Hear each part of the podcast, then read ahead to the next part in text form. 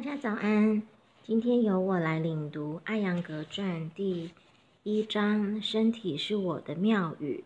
艾扬格的瑜伽之路，童年和启蒙。我的父亲百勒尔克里希纳马查尔出生于戈拉尔区百勒尔村的一户贫苦家庭。这一地区现在隶属于卡纳塔克州。父亲担任纳萨普尔镇唯一的一所小学的校长。他任教三十三年后，于一九二四年退休。我生于一九一八年十二月十四日，一个周六的晚上。我的母亲于沙马在生产时患了风寒，这是当时的流行性疾病，很多人都没能熬过去。多亏神的赐福，母亲和我都活了下来。我的肤色很深。头大的一直处于悬垂状态，我要花很大力气才能抬起头。我的头和身体比例很不协调，因而常常遭到哥哥姐姐们的戏弄。我的父亲在我五岁时离开村子，到了 Bangalore，在一个穆斯林人阿普拉阿普杜拉经营的供销商店工作。我父亲为人耿直又勤勤恳恳，老板对他很是满意，于是他对待父亲就像兄弟一般，并且给我们家提供了很多经济上的帮助。我们兄弟姐妹一共十三人，但只有十个活下来了，我排行十一。我父亲在去世时，分别为三儿三女操办了婚事。克里希纳马查尔教授。早年在尼泊尔遇见瑜伽士罗摩穆罕，并跟随他学习瑜伽。教授曾于贝拿勒斯大学、安拉阿巴德大学和加尔各答大学研读梵文、哲学、逻辑学、数轮派和弥叉和弥曼叉诸学科。之后，他又在 Bangalore。讲授宗教学，他也教授体式。一九二七年的一天，他和几个亲戚来到我家，其中也有我的舅舅。舅舅是来给势力克里希纳马查尔提亲的。当时我的三姐纳玛吉瑞阿玛到了适婚年龄，舅舅很是中意这门婚事。父亲也同意了，于是就给他们筹办了婚礼。之后，他就返回麦索尔，开始推广瑜伽。麦索尔的大公尊贵的势力克里希纳拉贾瓦迪亚尔对哲学兴趣甚浓。在听闻了教授的成就后，大公对教授推崇备至。之后，自己也成为了一名瑜伽习练者。势力克里希纳马查雅的指导，让他领会了瑜伽的价值。于是，大公在加甘莫汉王宫专为王室成员成立了一所瑜伽学校。之后，王室之外的成员通过书面许可，也可以进入这里的瑜伽课堂。势力克里希纳马查雅在多个领域才艺非凡，而且是一位伟大的学者。在弥曼叉、费檀多、数轮派和瑜伽领域的公共考试中，在顶级成员中，他始终位列第一名的地位。他还被多所大学授予印度古典哲学流派的荣誉头衔——尔曼叉之金、尔曼叉上师、数轮瑜伽之冠、费檀多大师、费陀之王。尼叶耶阿阿查尔亚和瑜伽教授。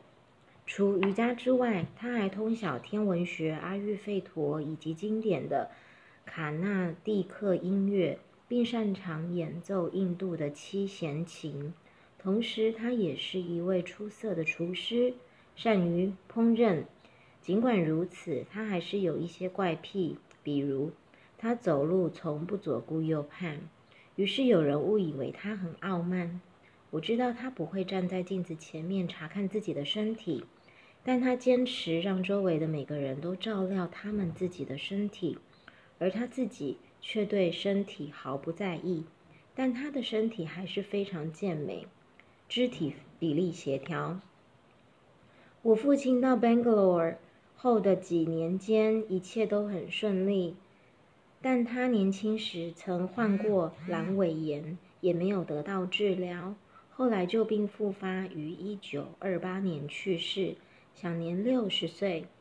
父亲一生都善待所有子女。当有人质疑时，他会说他的孩子们是他的财富。他曾唤我到他的病榻前，告诉我。他会在我九岁时去世，因为他自己也是九岁失去父亲的。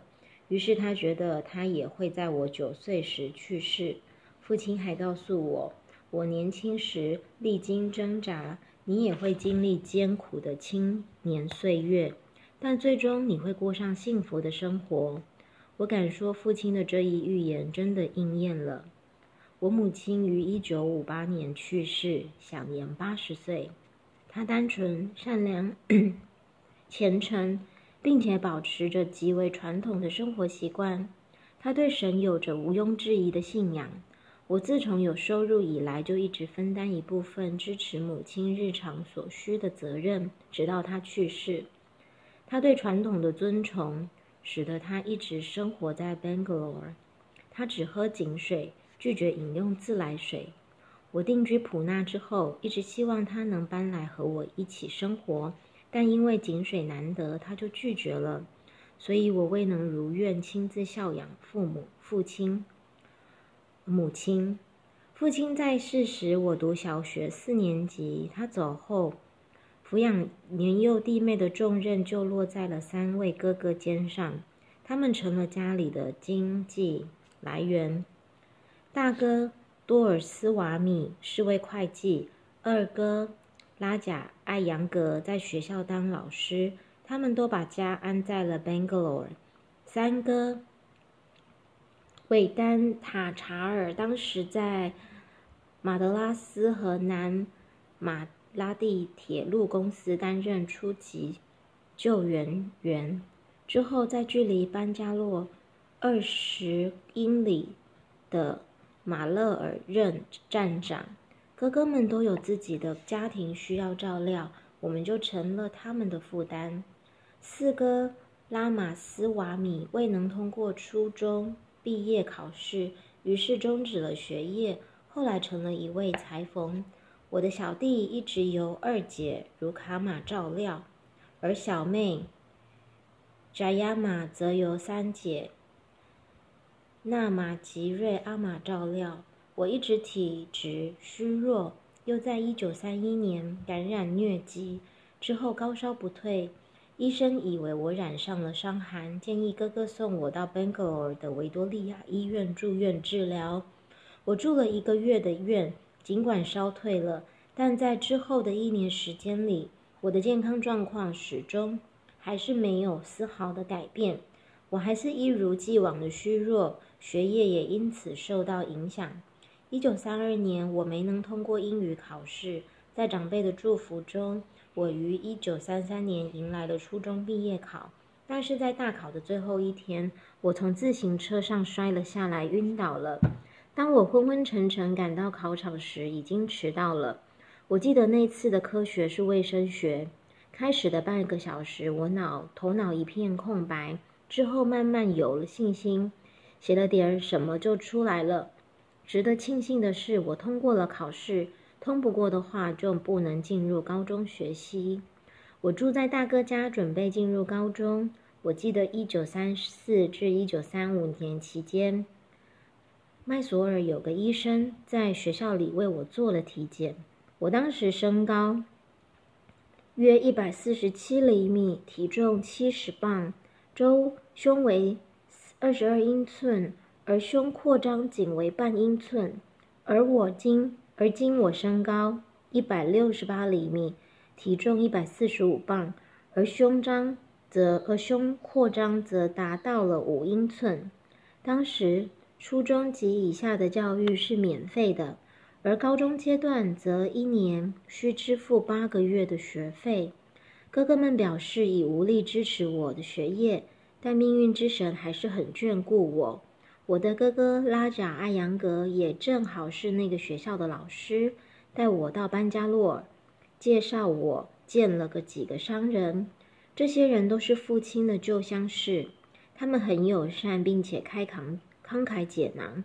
最终，我收获了十八个卢比的教育金。此事鼓励我在高中申请一席之地，入学费是一卢比，学费每月三卢比。体育和图书馆费用是一卢比十二安娜，医疗费八安娜，共计六卢比四安娜。哥哥问我每月的学费如何筹集，我知道不能继续指望那些商人。哥哥的问题使我陷入了沉默。经过多方努力，我拿到一封 K.T. 巴斯亚马先生写的免费生推荐信。他是个很有影响力的律师。曾经为我父亲的雇主做便利辩护律师，巴斯亚马后来做了麦索尔政府的法律和劳动部长。我很幸运地成为了半费生，并通过了年度考试。我的身体还是很虚弱，医生觉得我得了肺痨。一九三四年的四五月，我的姐夫受麦索尔大公之邀，去孟买会见斯瓦米。库瓦拉尔南达，并参观他在罗纳瓦拉和孟买的瑜伽学校。姐夫在去孟买途中来到 Bangalore，要我在他出行期间去陪伴姐姐，因为刚好是暑假，于是我就答应了。姐夫为了为我买了火车票，我就动身去了麦索尔。我也是真的很想见识一下麦索尔大公的宫殿。当势力克里希纳马查尔返回之后，我就请求他送我回 Bangalore，他却要我继续留在麦索尔学习。于是我留了下来，并且进入了马哈拉贾高中。我的半费资格也能在这个学校继续使用。刚开始时，我很享受我的学校生活。我的姐夫虽说心地善良，但也是个火爆性子。渐渐的，我心中对他的恐惧、惧怕越来越强烈。后来干脆发展到，只要他在场，我就会坐立不安。他还不允许我的同学们来看我。尽管我在麦索尔待了两年，却没能和任何同学成为朋友。势利克里希纳马查亚要求我练习瑜伽体式，但是。几个月的时间里，他什么提示也没教我。当我自行练习、尝试练习这些体式时，却发现身体硬得跟烧火棍一样。任何类型的弯曲对我都是奢望。势力克里希纳马查尔不让我去瑜伽学校。好几个月过去了，我甚至连瑜伽学校在哪里都不知道。谢谢各位今天的聆听。